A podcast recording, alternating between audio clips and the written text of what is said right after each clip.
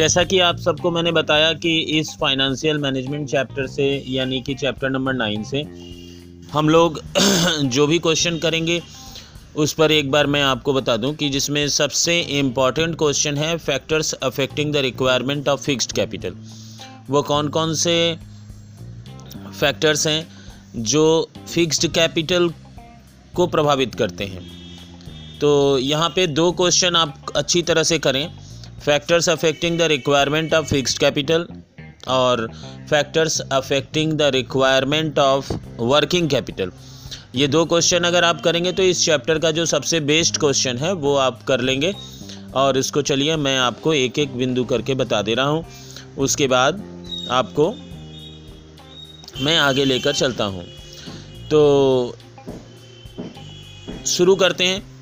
Factors affecting the requirement of fixed capital सबसे पहले जब आप क्वेश्चन को समझिए, बहुत सारे बच्चों की ये समस्या होती है कि वो क्वेश्चन को अच्छी तरह से नहीं समझते, जिस कारण से उत्तर उनको देने में असुविधा होती है।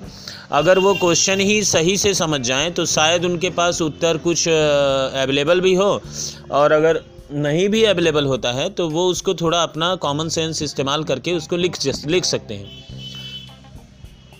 तो जैसा कि मैं बताऊँ, सबसे पहले आप क्वेश्चन को समझें।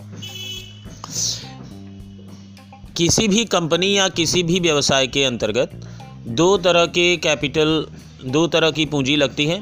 एक फिक्स्ड कैपिटल और एक वर्किंग कैपिटल फिक्स्ड कैपिटल वह पूंजी हो गई जिसमें आप उस कंपनी से संबंधित स्थायी संपत्ति को परचेस करते हैं।